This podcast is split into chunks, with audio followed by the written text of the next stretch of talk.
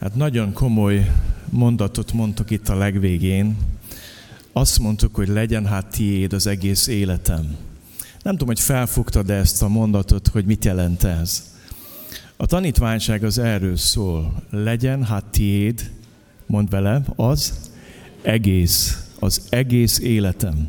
Erről szól a tanítványság, majd látni fogjátok menet közben, amikor igéket magyarázzuk. Két helyről fogom Isten igét olvasni most, a Máté evangéliuma legvégéről, egy olyan igét, amit kívülről tudunk, általában úgy kívülről szoktuk mondani. A Máté evangéliuma 28. részéből olvasom Isten igéjét, a 28. részéből, a 18. verstől. Majd azután a Lukács evangéliumában folytatjuk az igeolvasását a 9. fejezettől. Tehát Máté 28 és Lukács 9. Így szól Isten igéje a Máté evangélium a 28. részéből, a 18. verstől. Jézus pedig hozzájuk lépett, és így szólt: nekem adatott minden hatalom mennyen és földön. Menjetek el tehát, tegyetek tanítvánnyá minden népet, megkeresztelve őket az Atyának, a Fiúnak és a Szentléleknek nevében, tanítva őket, hogy megtartsák mindazt, amit én parancsoltam nektek, és íme, én veletek vagyok minden napon a világ végezetéig. Lapozzatok a Lukács 9-hez, és a Lukács evangélium a 9. részében folytatjuk az igeolvasást a 18. verstől. Történt, hogy valamikor egyszer magában imádkozott, és csak a tanítványok voltak vele. Megkérdezte tőlük, kinek mond engem a sokasság? Ők így válaszoltak: Keresztelő Jánosnak, de némelyek Illésnek, némelyek pedig azt mondják, hogy valamelyik régi próféta támad fel. Ő megkérdezte tőlük, hát ti kinek mondotok engem? Péter így felelt, az Isten Krisztusának. Jézus rájuk parancsolt, hogy ezt senkinek sem mondják el. Majd ezt mondta, hogy az emberfiának sokat kell szenvednie. El kell vettetni a vénektől, a főpapoktól és az írástudóktól, és meg kell öletnie, de harmadnapon fel kell támadnia. Azután, és ezt jegyezd meg, ez egy fontos, azután így szólt mindnyájukhoz: ha valaki én utánam akar jönni, tagadja meg magát, vegye fel naponként a keresztjét, és kövessen engem. Mert aki meg akarja menteni az életét, elveszti. Aki pedig elveszti az életét én értem, megmenti azt. Mert mit használ az embernek, ha az egész világot megnyeri, önmagát pedig elveszti, vagy romlásba viszi? Mert aki szégyel engem és az én beszédemet, azt az emberfi is szégyelni fogja, amikor eljön az maga és az Atya és a szent angyalok dicsőségében. Imádkozzunk, és aztán nézzük meg, mit mond Isten nekünk. Uram, annyira nagy szükségünk van rád, mindannyiunknak. Elsősorban nekem, ide testvéreimmel együtt. Mert ha csak én fogok itt beszélni, akkor akár most csomagolhatunk és mehetünk haza. De mégis azzal a hittel és reményen nyitottuk ki a Bibliát, hogy ez a te szavad, hogy azt te ihletted, te inspiráltad, és amikor azt olvassuk és tanulmányozzuk, akkor hiszük, hogy mellénk szegődik a te szent lelked, mellénk csatlakozik, és magyarázza azt. És kérlek, hogy most is mondj valami örökkévalót, valami mennyeit, valami többet, ami emberi szó. Használd a gyarló emberi szavakat arra, hogy te beszélj velünk. Megnyitjuk a szívünket, és várunk rád, Uram. Várunk arra, hogy könyörülj rajtunk, és jelens ki magad nekünk. Amen. Ma egy hete a szolgálatról szóltam nektek, hogy a tanítvány az a valaki, aki szolgálja Krisztust. És érdekes módon nem a tanítványokat néztük meg, hanem az Úr Jézust, amint mossa a tanítványok lábát.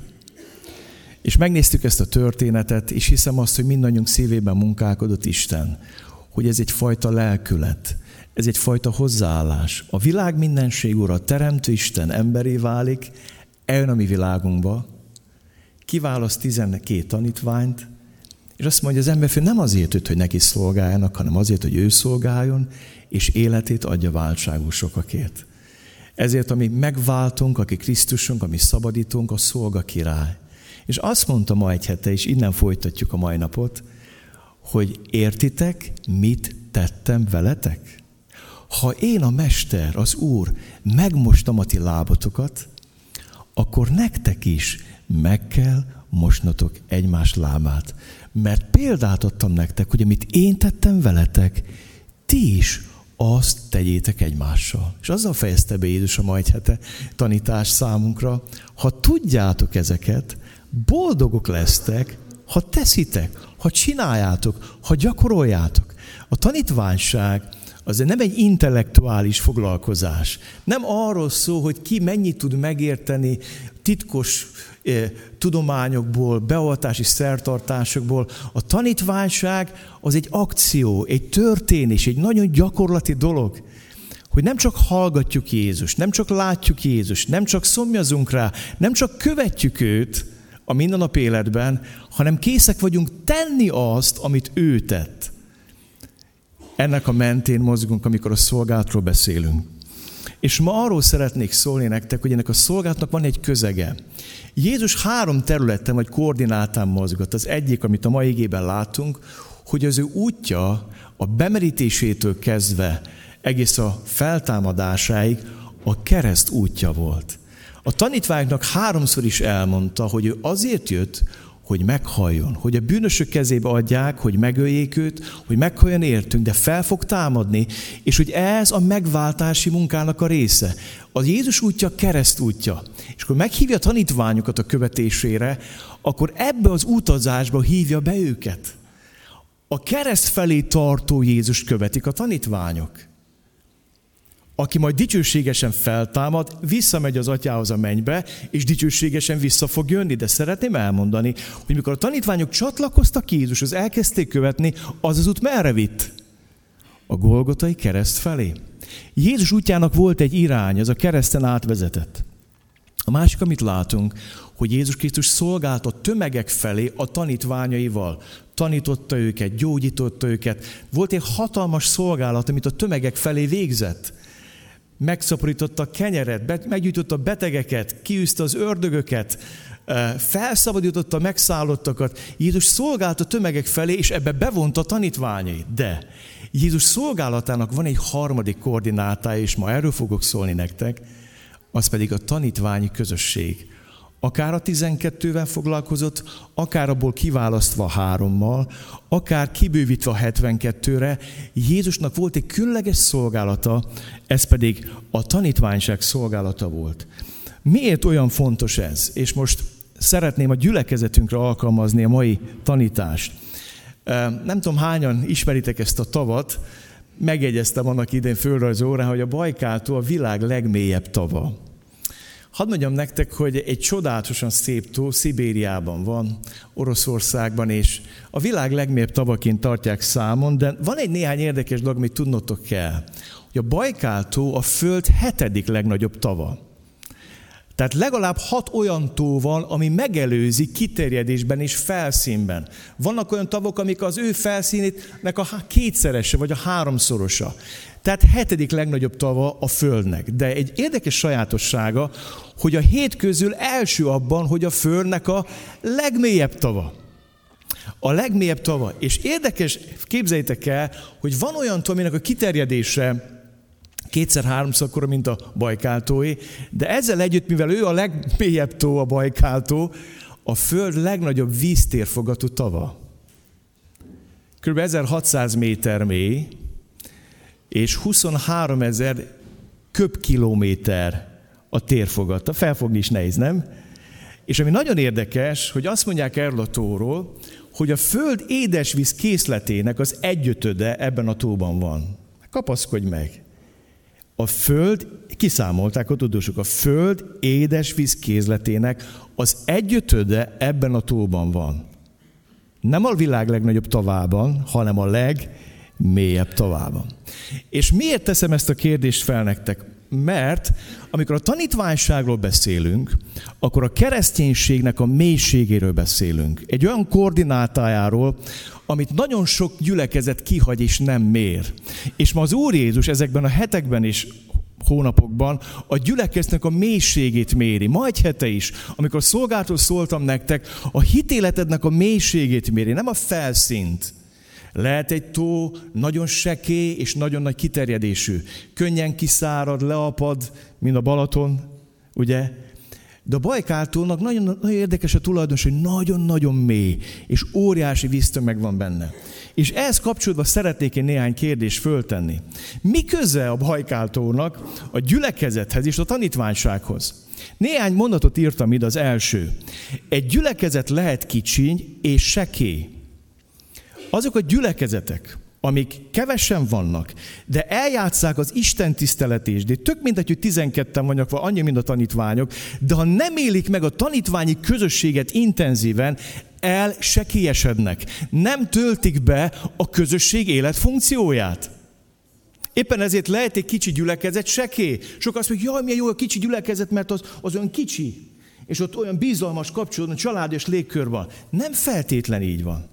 Én voltam gettósodott gyülekezetekben. Voltam olyan gyülekezetben, nem voltak több, mint 15-en, 20-an, és meg lehetett fagyni. Nem éreztem a családiasságot, nem éreztem a közvetlenséget. Lement a prédikáció, az emberek felpattantak, és hazamentek, és kész. Erről szólt a kereszténység. Elmegyünk vasárnap, megéljük a hitéletünket heti 2 órában, aztán megyünk haza, mert nem volt tanítványság, nem volt mélysége a gyülekezetnek.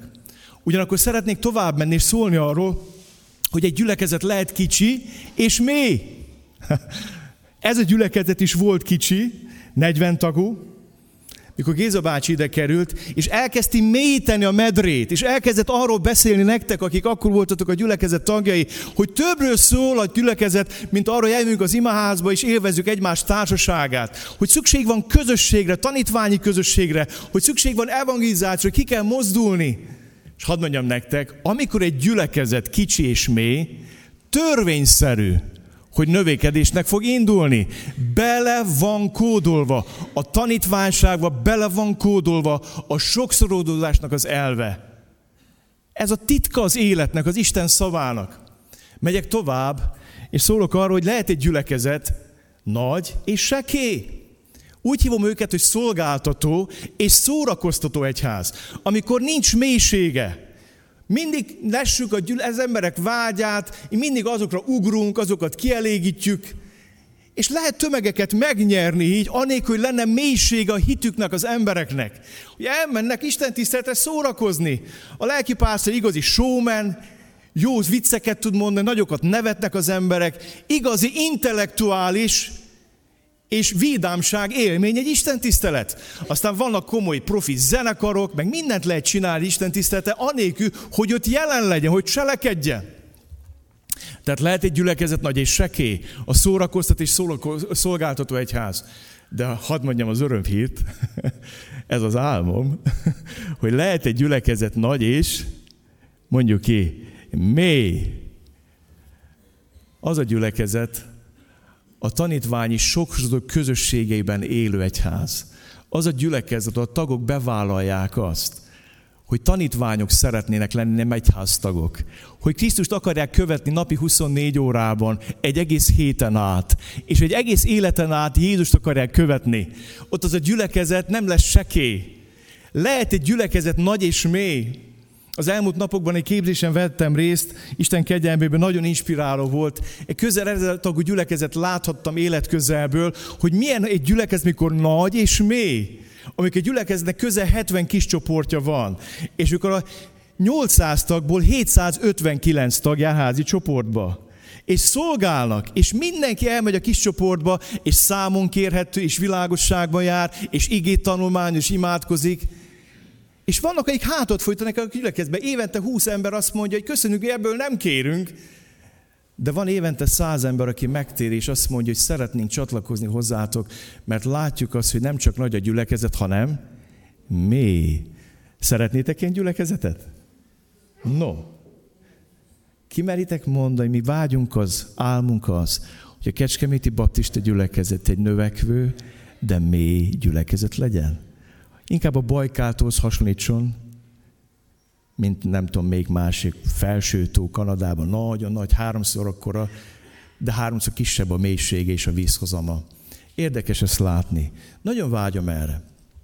Ez a kérdés, hogy miért fontos a tanítványság mérője a gyülekezet mélységében? Azért, mert Jézus Krisztus ezt gyakorolta és élte.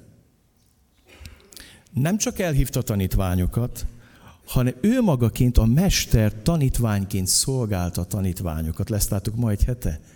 És képzeljétek el, hogy úgy formálta jellemüket, hogy kapcsolatban volt velük. Megtette volna Jézus, hogy elmegy Jeruzsálembe, és ilyen turnusokban hívja tömegeket, és nagy istentiszteleteket tart. És ezt csináltunk 3,5 éven át. Megtette volna? De nem ezt csinálta. Hanem kiválasztott 12 nagyon érdekes férfit a követésére, és rájuk bízta a tanítványság szolgálatát.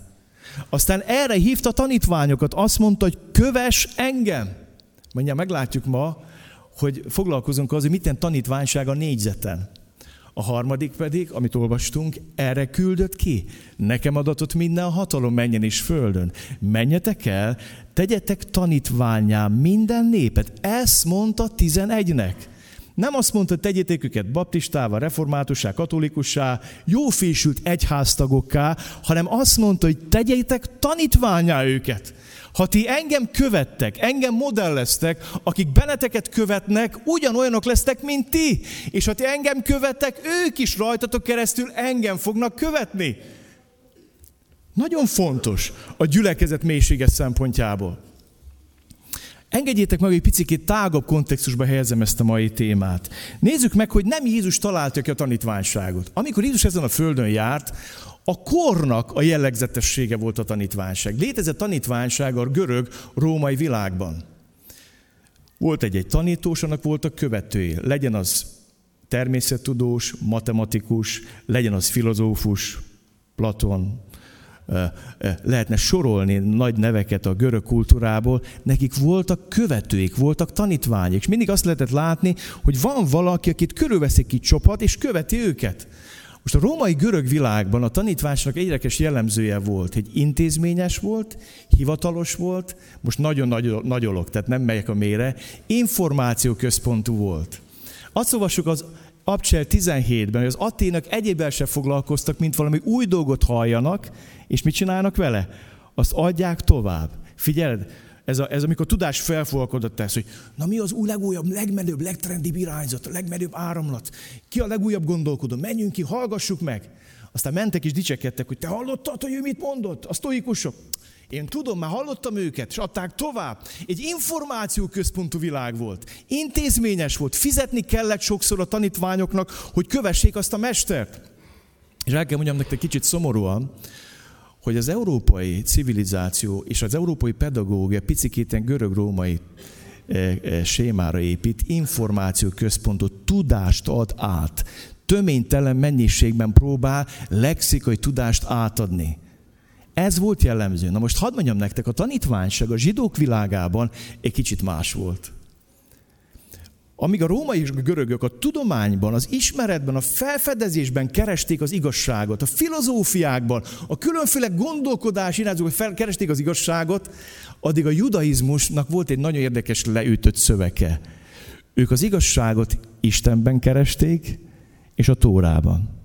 De ez úgy le volt verve, hogy azt nem lehetett kihúzni. Hogy az igazság kinél van? Mondjuk ki? Istennél. Amit ő mond, az mindig igaz. A mi igazságunk kikövetkeztetett igazság, felfedezett igazság, empirikusan néha bizonyított, néha nem bizonyított igazság. Főleg a lélektani tudományaival foglalkozók, ott mindig, ott azt még nem is lehet empirikusan bizonyítani dolgokat. És sok áldozat hullik, miközben felfedezünk dolgokat. De a zsidók azt mondták, nem, az igazság birtokosa kicsoda? Isten, az ő szava. Éppen ezért Isten központú volt ez a tanítványság. És a másik érdekesség jellemzője, hogy a kapcsolat, a közös tapasztalat, a megvalósítható gyakorlat, a támogató jelenlét, kevesebb információ és sokkal több életbölcsesség. Lehet, hogy egy zsidó fiatal, ha követett egy rabbit vagy egy tanítót, kevesebb infót gyűjtött össze, bár kétlem, mert ott azért volt mit tanulni is, Lehet, de sokkal nagyobb életbölcsességre tett szert, mert volt egy kapcsolat, volt mélység annak az egésznek. Tanítvány volt a mestere mellett. Menjünk tovább és nézzük meg, hogy az Ószövetségben is vannak ilyen példák. Mózes és Józsué, Illés és Elizeus, voltak próféta iskolák, de ott vannak a judaizmus iskolái, farizeusok. Nekik is voltak tanítványik.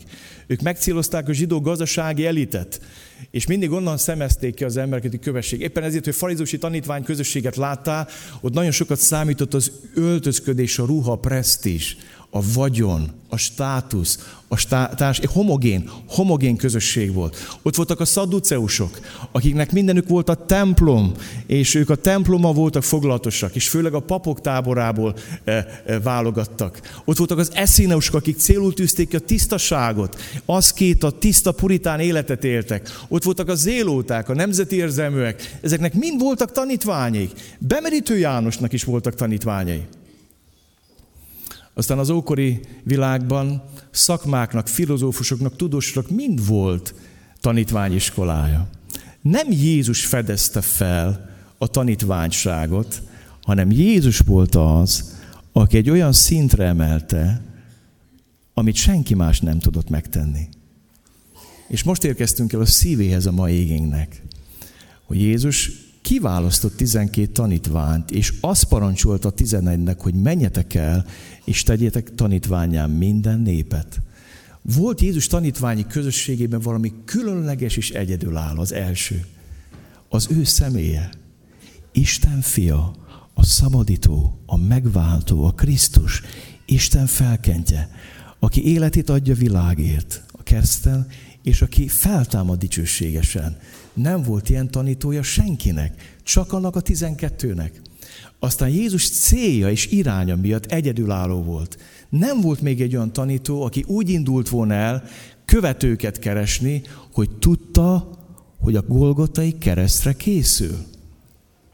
És ezt többször elmondta követőinek, hogy úgy kövessetek engem, hogy meg fogok halni.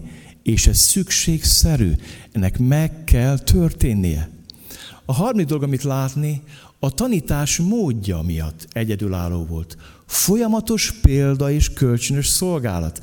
Más tanítványiskolákban meg volt szabva, hogy a tanítónak mit kell csinálni a tanítvány. Meg kell mossa a lábát, vizet kell hozzon a kezére, különféle feladatokat kellett teljesítsen. Hadd nem mondjak, nagyon elég furcsa dolgokat olvastam, hogy mi mindent csináltak régen a tanítványok a tanítónak, miket kellett elvégeznek. De Jézusnál fordítva volt, amit kért és várt, azt ő csinálta, nem parancsolta. A tanítási módja a követésre épült. Egyedülálló volt. Aztán egyedülálló volt, és ezt szeretem a legjobban, a tanítványi csoport összetétele miatt. Azt mondtam az előbb, hogy a farizeusok a zsidó elitet szólították meg. A szadduceusok a papok világát. Az eszéneusok, akik nagyon törekedtek a tisztaságra, szentség. És messziről meg lehetett róluk mondani, hogy na ők az eszéneusok, ők a farizeusok. Hát de Jézus csapatja az nagyon furcsa volt. Az minden volt, csak nem homogén. Borzasztó heterogén volt.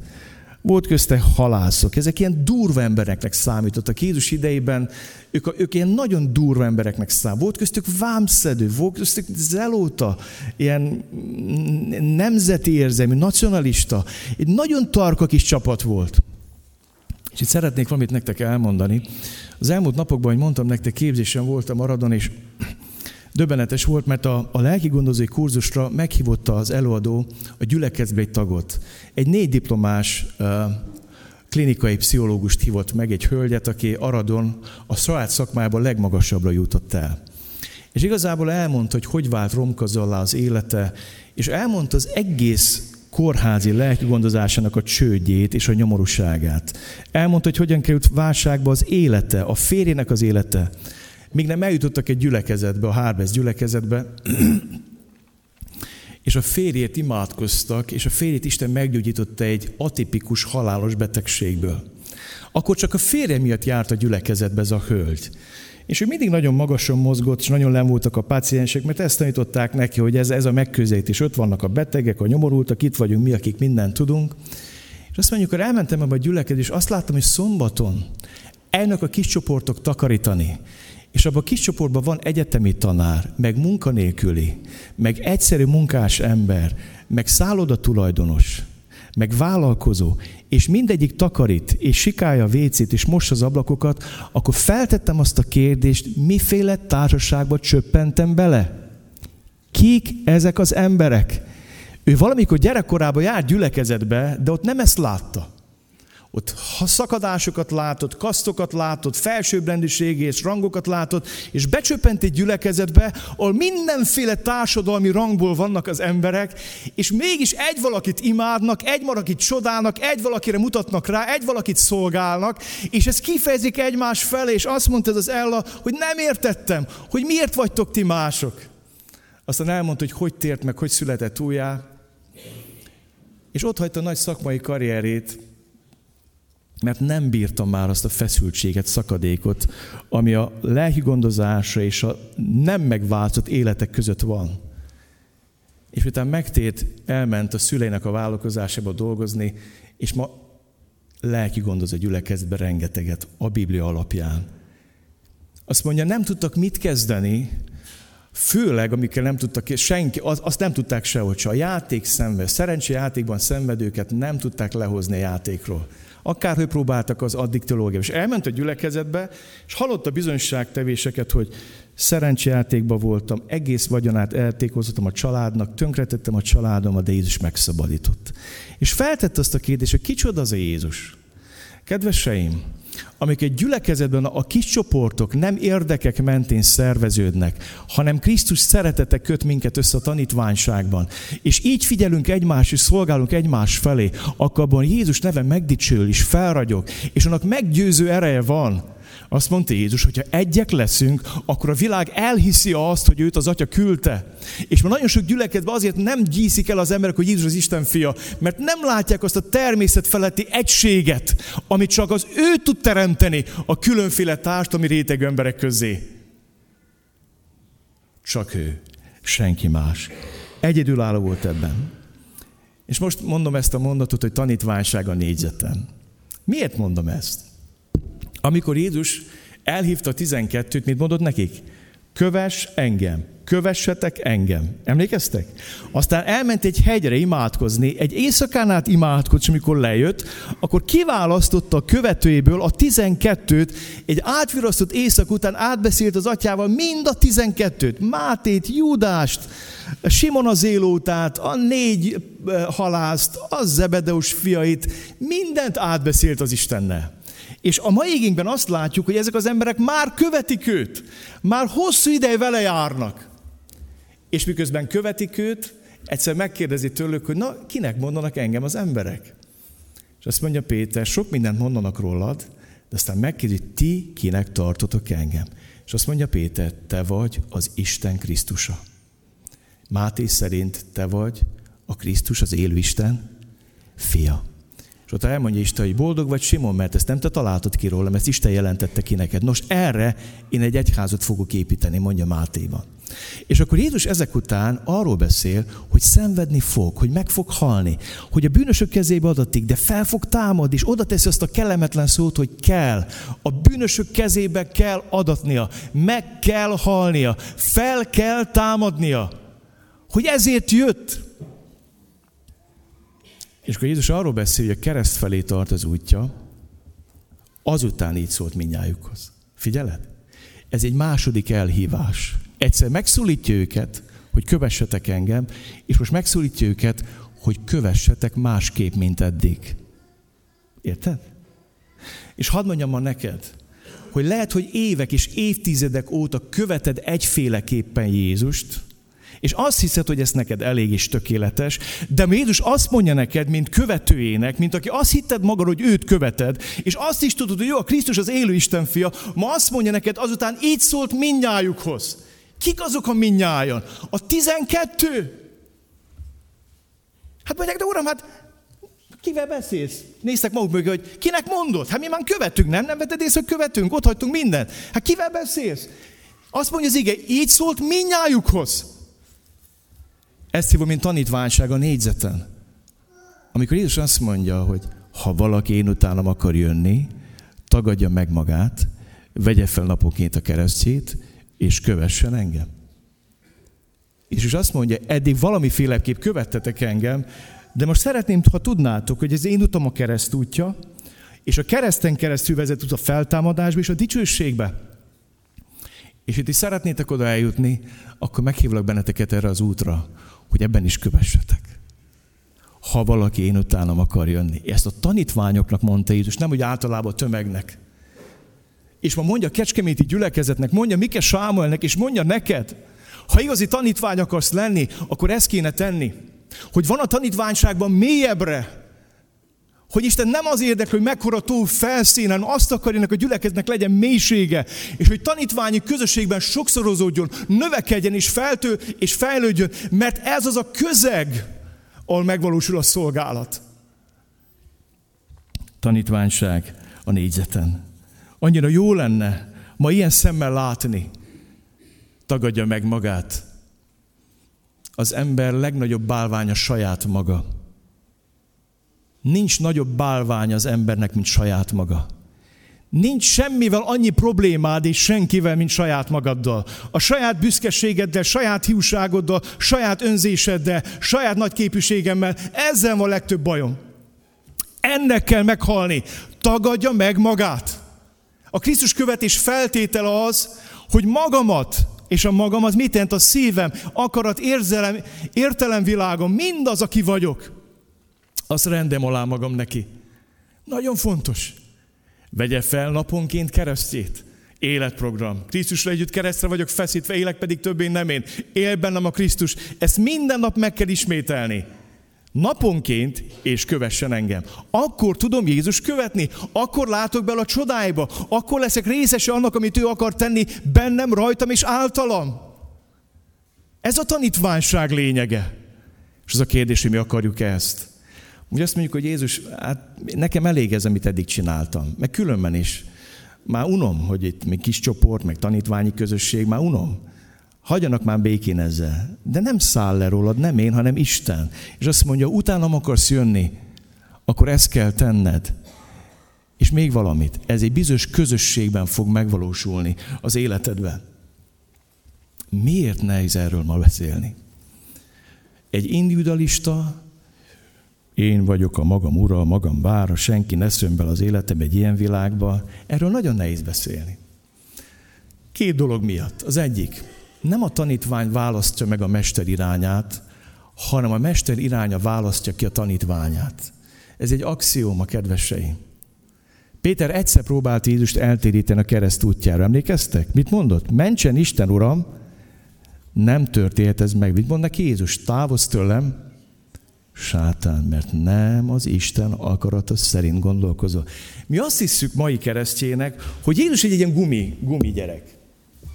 Húzzuk, nyúzzuk, mint a rágógumi. Fazonírozzuk mindig a magunk mintájára. Most erre gyere Jézus, most arra menj Jézus, most így illik neked, és most arra. Láttatok már ilyen elasztikus dolgokat? Jegyezd meg, nem a tanítvány határozza meg a mester irányát soha, hanem a mester iránya megválogatja a tanítványt. És olyannyira megválogatja, hogy a végén nagyon sokan otthagyták Jézust, és a végén azt mondta 12-nek, ti is el akartok menni, és nem esett kétségbe, jaj, mi történt, lecsökkent, jaj, mi lesz velem? Nem esett kétségbe Jézus. Azt mondta, szívetek joga, ez az irány, erre megyünk.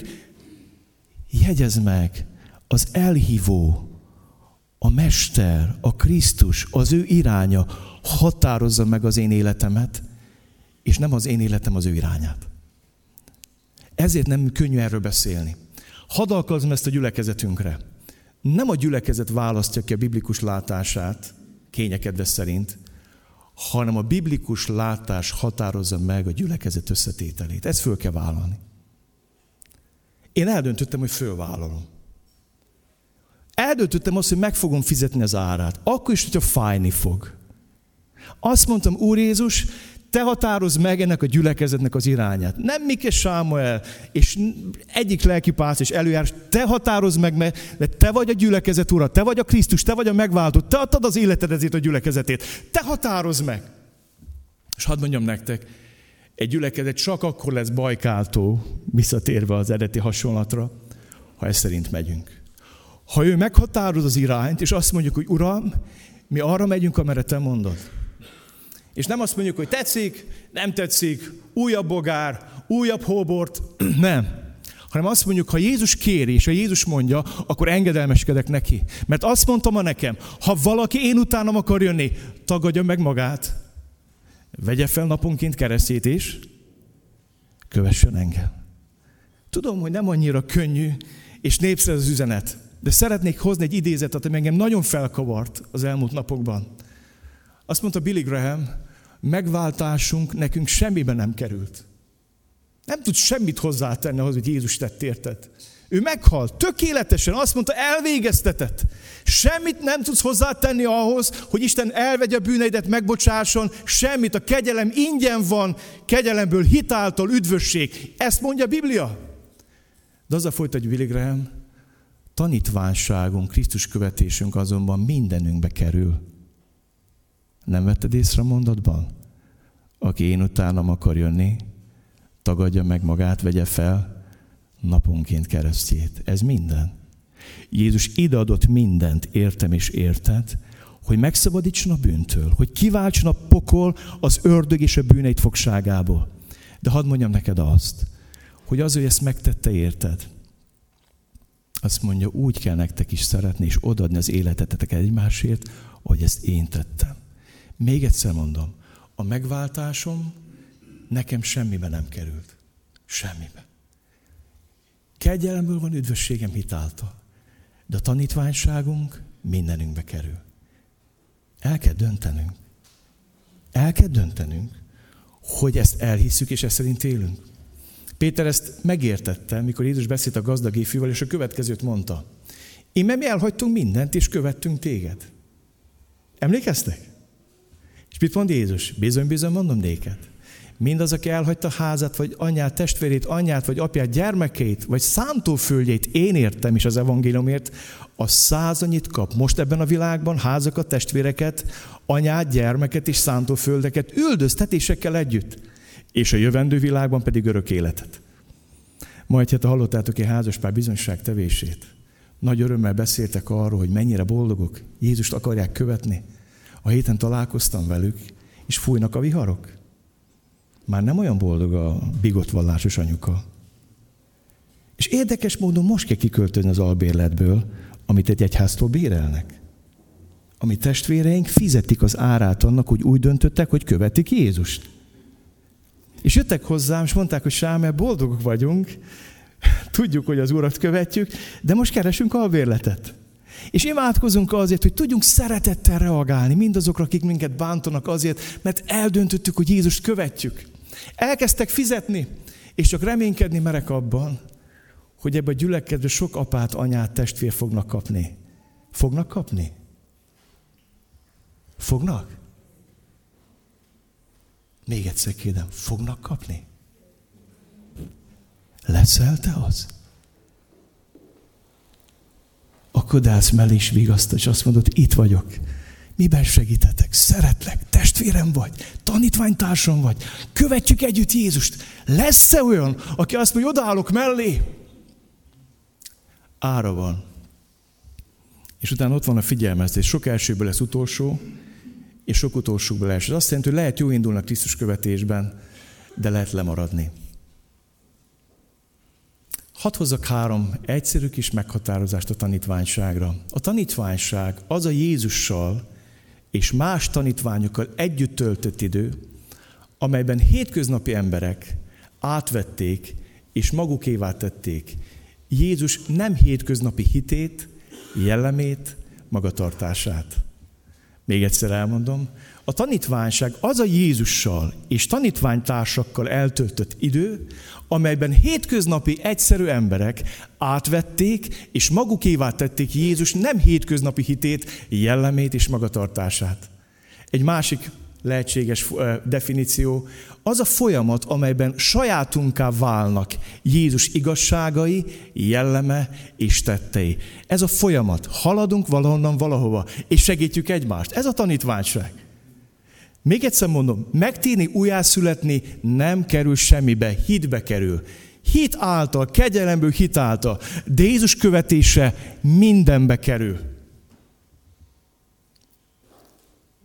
És a kereszténységben mindig akkor volt ébredés, amikor olyan emberek követték ki Jézust, akiknek ez mindenbe került. És hadd mondjam nektek, a tanítványság volt a tanítványok identitása. Annak hívták őket, a tanítványok. Csak Antiochiában mondják, hogy ők a keresztjének. És a küldetésük mi volt? Az, hogy másokat azzá tették, ezt gyakoroltak. Ez volt a küldetésük. Ilyen világos. És befejezésként szeretnék nektek 8 érvet hozni. Ha még mindig nem tudtalak meggyőzni arról. Jó lenne végre. Egy tanítványi kis közösségbe bekapcsolódnak. Most nagyon sokat imádkozom ezért meg a csoportvezetők, és szeretnék a közeljövőben találkozni a vezetőkkel, szeretnék picit ezt átvizsgálni, megvilágítani. Úgy szeretnék ma toborozni újabb embereket a tanítványi közösségbe. 8 érvet hozok. Hogy miért van szükséged tanítványi kis közösség az első. Jézus ezt gyakorolta, és erre adott felhatalmazást. Arra kaptunk felhatalmazást, hogy tanítványként, tanítványá tegyük az embereket, pont. No comment. Ez így, benne volt a mai igében, tehát nem akarom különösebben magyarázni. Következő. A korai, az őshegyház ezt gyakorolta és élte. Nem volt templomok 300 éven át. És a Biblia azt mondja, hogy megtalálkoztak házanként, megtörték a kenyeret, intenzíven gyakorolták a közösséget, és örömmel és tiszta szívvel részesültek az ételbe, intenzív közösségben éltek, ebben formálódtak. Eznek a világ legtermészetesebb dolga volt a vendégszeretet, a nyitott otthon, a közösség, az áttetszőség, az átláthatóság, a világosságban járás. Ez részük volt. 3. Egyetlen módja annak, hogy hetente megéljük az egymást, egymásnak egymásért igéket. Mondok néhányat. Egymás terhét hordozzátok. Kérdem én tőled, ha te eljössz ide vasárnap és bejössz egy istentiszteleten, nagy terhekkel, fájdalmakkal, és nem mész el sehova a kis közösségbe, ahogy bejöttél, ki is mentél, ki tud melléd állni, hogy hordjas a terheidet? Ki tudja megkezdeni, figyelj, hogy vagy? Miben segíthetnék neked? Annyira fantasztikus, hogy egy kis csoportban ott van a bizalom légkör, az őszintesség, és az emberek elmondhatják, mi minden héten imaláncot csinálunk, vagy tartunk a csoporttagokért. És a Satya ezt olyan következetes mindig mondja, és néha szégyellem, hogy vagy elfelejtem. Meg kell ezt is mondjam őszintén. De hogy imalánc, imádkozni, és tudd azt, hogy még csoporttagodnak mi a problémája. Most beteg a gyereke, imádkoz a gyerekét. Most ő lelki problémákkal küszködik, magába fordul, és imádkozó sorban a csoportot tagjaiért.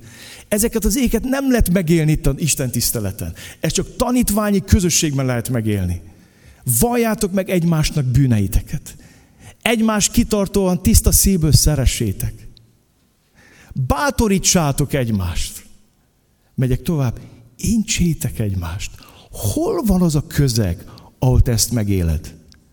Ha nincs hol megélned, van egy rossz hírem. Hogy nem léptél be abba, hogy tanítvány a négyzeten. Individualista keresztény vagy, aki úgy hisz, hogy elégséges vagy egyedül. És hadd mondjam neked, hogy nagy veszélyben van az életed. Szükséged van rá. Nekem, mint lelkipásztornak szükségem van. Ha neked nem, én nem tudom, de nekem szükségem, az biztos. Mindig elmondom a csoportnak, hova megyek, hova utazok, imádkozzatok értem. Tudjatok rólam, szükségem van rátok. 4. Egyetlen módja annak, hogy valósan és gyakorlati módon minden személy pásztorolva legyen.